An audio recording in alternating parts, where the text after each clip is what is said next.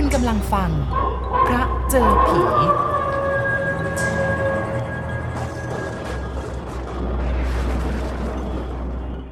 ในพุทธประวัติได้กล่าวถึงอิทธิปาฏิหาริย์อยู่หลายตอนเป็นที่ถกเถียงกันของนักปราชญ์ว่า ปาฏิหาริย์ที่ว่านั้นมีจริงหรือไม่ หรือว่ามีผู้ต่อเติมเข้าไปในพุทธประวัติเพื่อให้เป็นที่น่าเลื่อมใส ผมเคยอ่านหนังสือเรื่องพุทธานุภาพ กับจิตตานุภาพ โดยพลตรีหลวงวิจิตวาทการ ท่านได้วิเคราะห์เรื่องอิทธิปาฏิหาริย์ไว้อย่างมีเหตุผล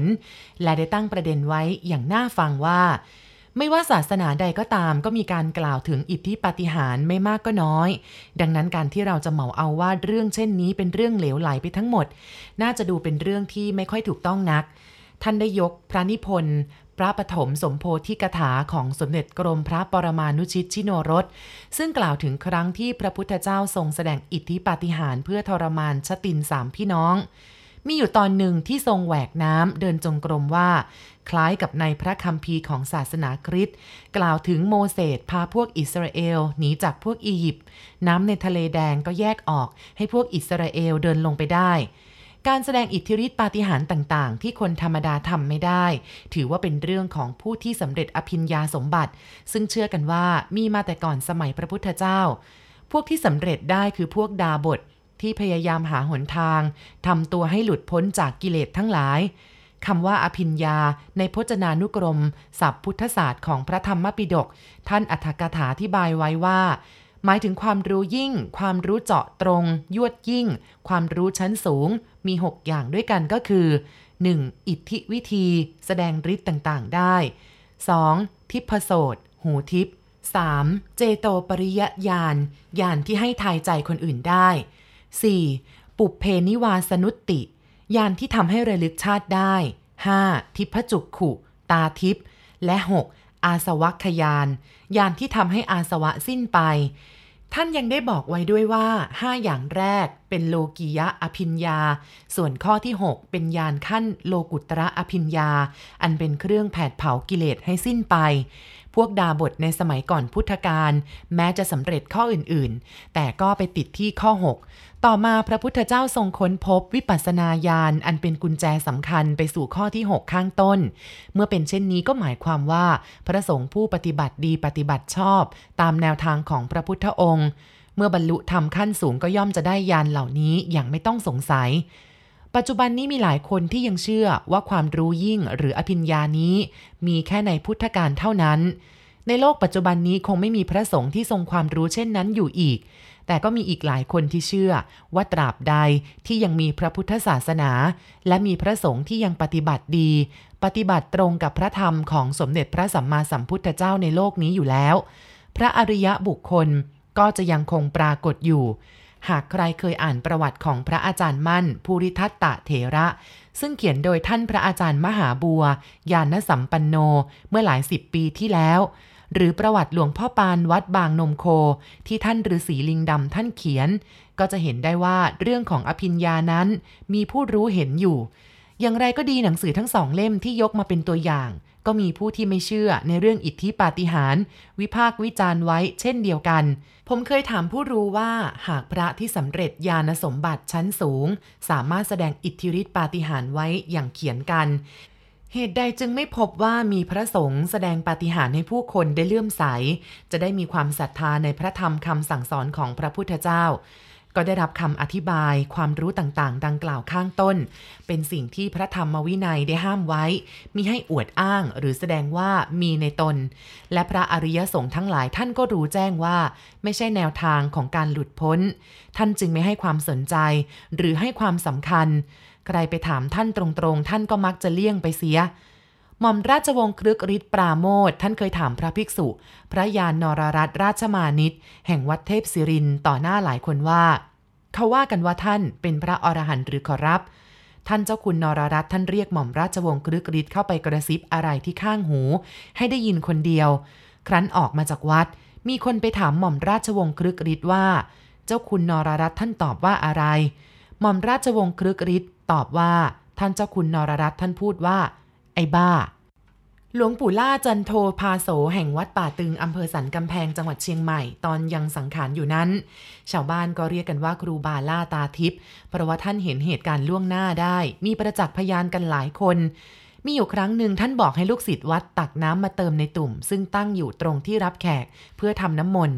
ลูกศิษย์ก็พากันแปลกใจ เพราะว่าน้ำมนต์ในตุ่มที่ตั้งอยู่อีกใบหนึ่งนั้นก็ยังมีอยู่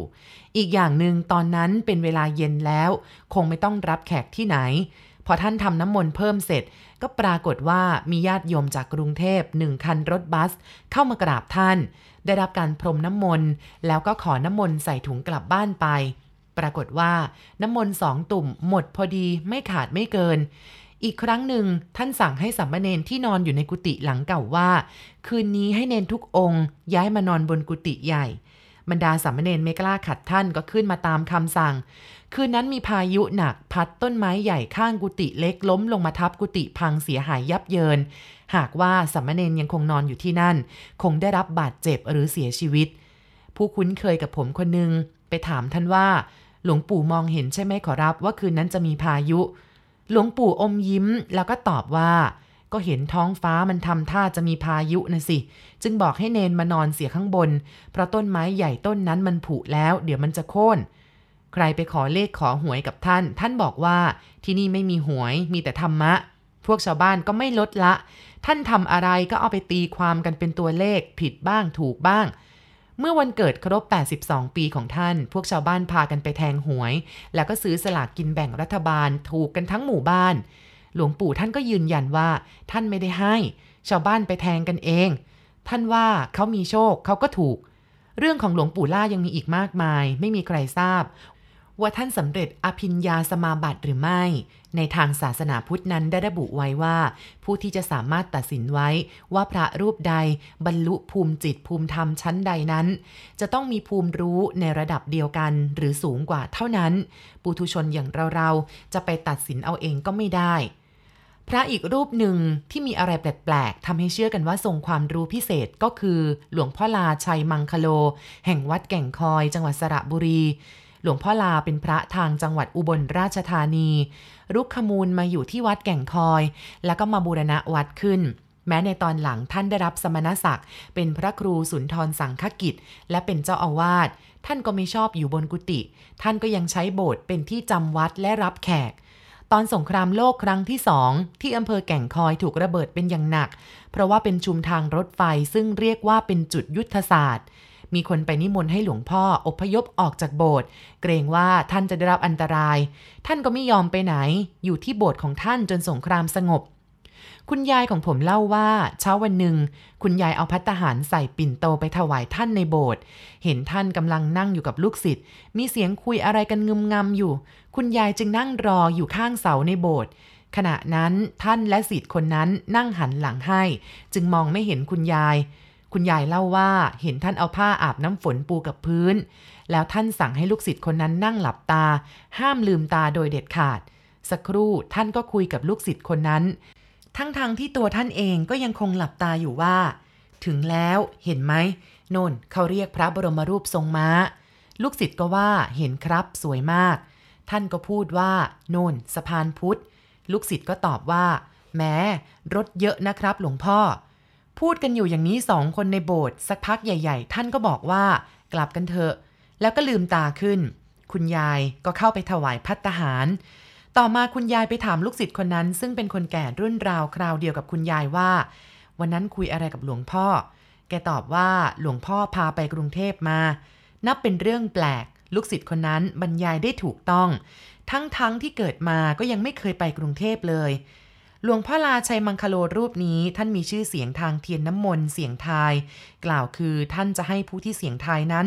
เขียนคำอธิษฐานลงบนกระดาษ ซึ่งท่านจะใช้ในพิธี แล้วนำกระดาษนั้นไปทำไส้เทียน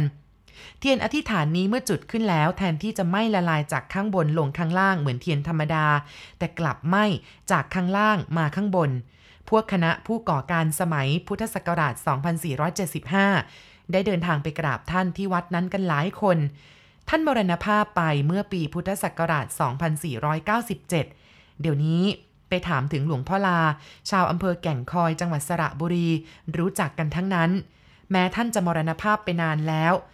ผมมีประสบการณ์เกี่ยวกับพระสงฆ์รูปหนึ่งที่เชื่อว่าเป็นผู้ที่ทรงความรู้ทางภูมิธรรม พระสงฆ์รูปนี้คือครูบาชัยวงศาพัฒนาที่วัดพระพุทธบาทห้วยต้ม อำเภอลี้จังหวัดลำพูน วัดของท่านอยู่ใกล้กันกับหมู่บ้านชาวกะเหรี่ยง ที่พากันนับถือศาสนาพุทธ และไม่กินเนื้อสัตว์กันทั้งหมู่บ้าน เพราะว่าความศรัทธาในองค์หลวงปู่ ซึ่งท่านฉันมังสวิรัตเกือบ 20 ปีมาแล้ว ผมไปกราบท่านที่วัดไปกับญาติผู้ใหญ่อีกสามคน สมัยนั้นการเดินทางไปวัดพระพุทธบาทห้วยต้ม ยังไม่สะดวกเหมือนทุกวันนี้ ทางเข้าวัดยังเป็นถนนดินเล็กๆ ผ่านป่าและหมู่บ้านกะเหรี่ยง วัดพระพุทธบาทห้วยต้มขณะนั้นยังไม่มีสิ่งปลูกสร้างใหญ่โตสวยงามเหมือนในปัจจุบันนี้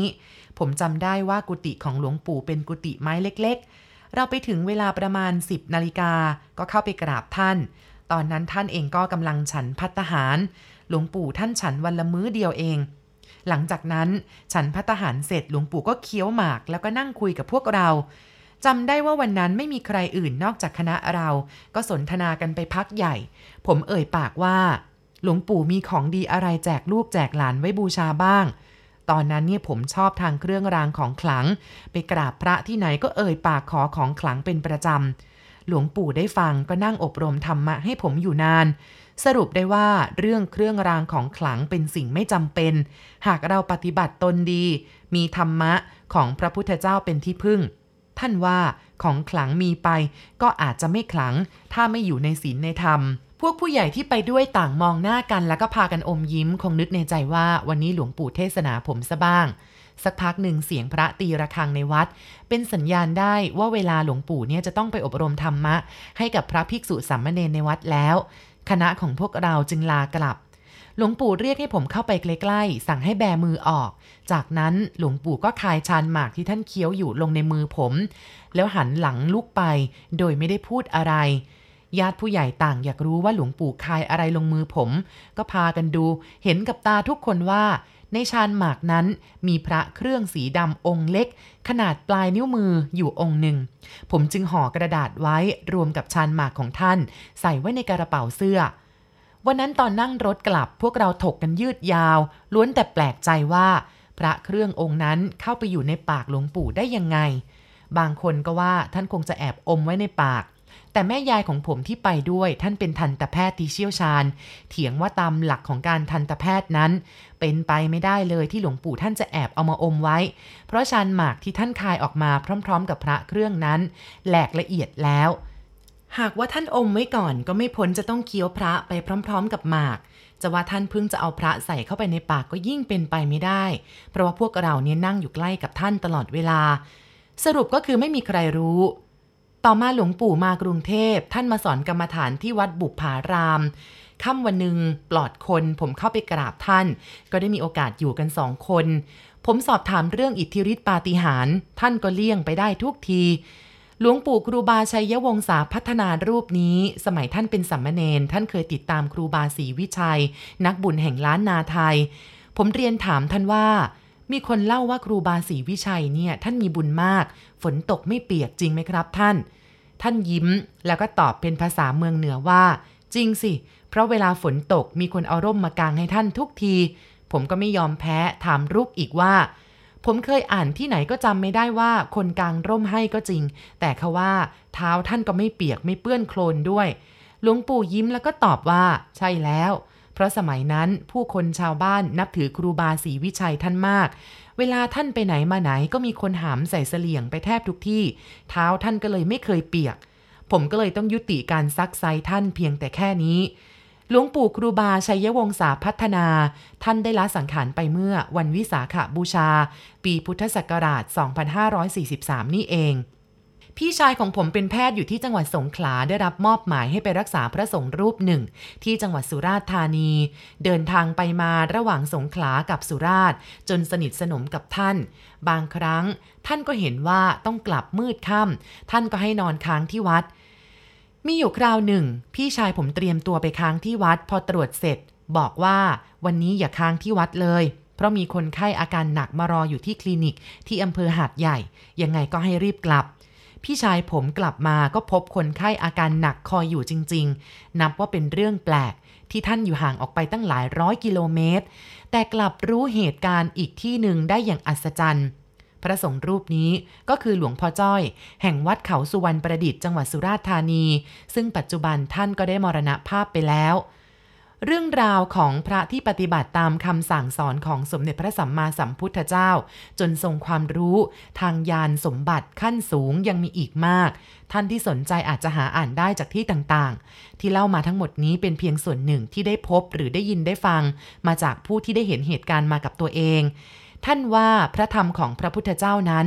เป็นสิ่งที่ต้องปฏิบัติด้วยตนเอง จึงจะเข้าใจได้แจ่มแจ้ง ดังบทสรรเสริญพระธรรมคุณที่ว่า สวากขาโตภควตาธรรมโม สันทิฏฐิโก อากาลิโก เอหิปัสสิโก โอปนะยิโก ปัจจัดตังเวทิตับโพ วินยูฮีติ แปลได้ว่าธรรมะอันพระผู้มีพระภาคเจ้าได้ตรัสไว้ดีแล้ว เป็นธรรมะอันบุคคลพึงเห็นได้ ไม่ประกอบด้วยการ เป็นธรรมที่บุคคลอื่นมาดูได้ เป็นธรรมอันบุคคลพึงน้อมเข้าใส่ใจ และเป็นธรรมอันวินยูชนทั้งหลายพึงรู้แจ้งได้เฉพาะตน